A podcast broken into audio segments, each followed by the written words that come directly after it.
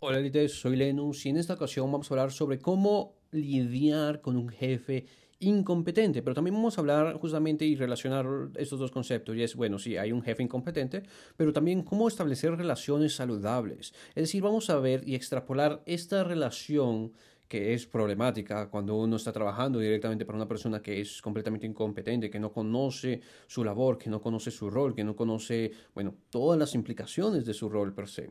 Ahora, para entender un poco más y dar un poco de contexto, existen casos en donde una persona completamente ignorante de la experiencia, a lo mejor tiene un título, ¿no? Y es lo que sucede comúnmente, que sí, esta persona tiene un título y por eso se contrata, pero a lo mejor desconoce completamente de la realidad de su labor, de la realidad o la practicidad de la labor que estudió. Entonces se encuentra justamente con, con esta discrepancia o esta disrupción dentro del flujo laboral.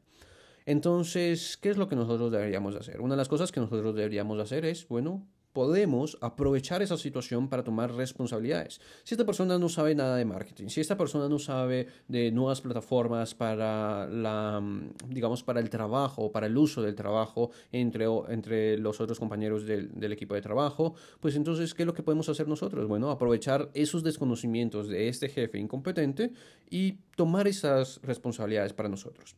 ¿Por qué haríamos eso? ¿Por qué si eso implica una mayor carga laboral. ¿Por qué haríamos eso? Bueno, básicamente porque es una excelente oportunidad, primero, de desarrollarnos profesionalmente. Cuando cogemos estas otras áreas, podemos aprender mucho más y aparte es como si nos pagaran por aprender. Así que podemos aprender mucho más. Podemos aprender sobre marketing, podemos aprender sobre ventas, podemos aprender sobre liderazgo, podemos aprender sobre logística, podemos aprender sobre administración, podemos aprender muchísimo. Así que cuando adquieres responsabilidad de esas otras cosas, de esas otras áreas, también estás adquiriendo poder, poder para realizar cambios, poder para mejorar las cosas desde tu perspectiva. Obviamente, sí, eso implica una mayor carga. Por eso tienes que evaluarlo y balancearlo para aprovecharlo y, bueno, em, tomar esas decisiones que realmente puedas aprovechar, ¿no? Porque tampoco se trata de saturarte, porque no puedes simplemente saturarte, es, no, es, no es posible, ¿no? Entonces es algo que debes de evaluar, pero si es posible, pues aprovechalo, aprovechalo como una oportunidad para descubrir, aprender, aprender nuevas capacidades laborales y así desarrollarte un poco más.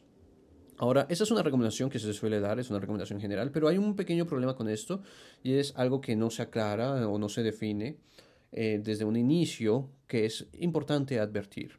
Lo que tienes que saber es que te estás recibiendo una gran carga que no va a ser recompensada por medio del cargo que tú tienes. Es decir, vas a seguir manteniendo tu cargo lo cual implica una serie de problemas. Mm, uno de esos problemas es de que va a llegar un punto en donde efectivamente vas a estar saturado de trabajo, vas a estar saturado de obligaciones y las personas a cargo, es decir, los jefes, pueden empezar a considerar de que, bueno, si tú lo estás haciendo, no necesitan más ayuda, no necesitan a nadie más, eso básicamente es un rol. Entonces estás dando una imagen errónea lo cual puede venir en que te van a mantener en ese cargo, no va a haber un, no va a haber un aumento del cargo, es decir, no se va a desarrollar un equipo de trabajo individual para que tú puedas trabajar o aliviarte tus cargas, no va a haber un aumento salarial, aunque hayan reconocimientos, y es algo que yo también experimenté, sí, hay reconocimientos, reconocimientos que son como bonos o otros beneficios que se te puedan dar,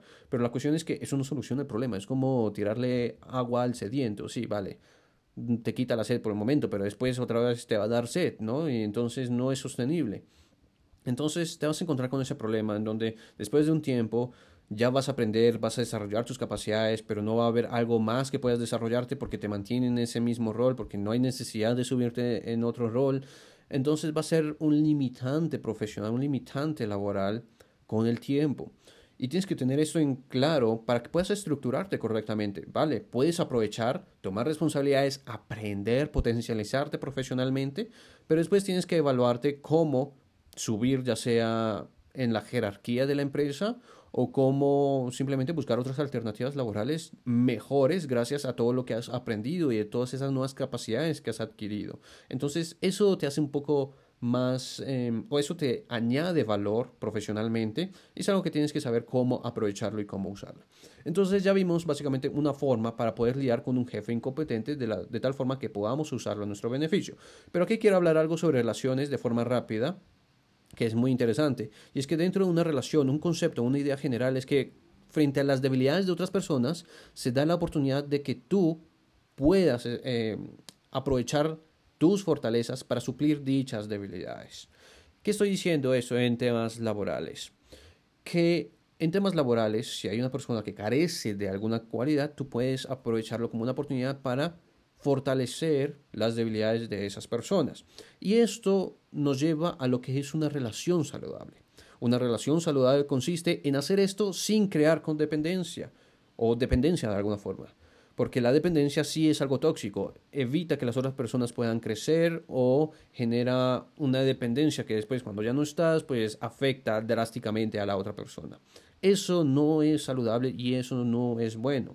Bueno, justamente de estos temas, temas de relaciones, tanto amoroso como laboral, porque siguen este mismo patrón y es importante seguir esos mismos parámetros, sea cual sea la relación. Y todo esto lo explico a mayor profundidad justamente en el episodio completo de este mismo contenido, que también se llama Cómo lidiar con un jefe incompetente, que está disponible por medio de video, por medio del canal de YouTube. Eh, está disponible para todos los miembros y también está disponible con este mismo título como artículo dentro de Medium que lo puedes leer con una suscripción básica de Medium.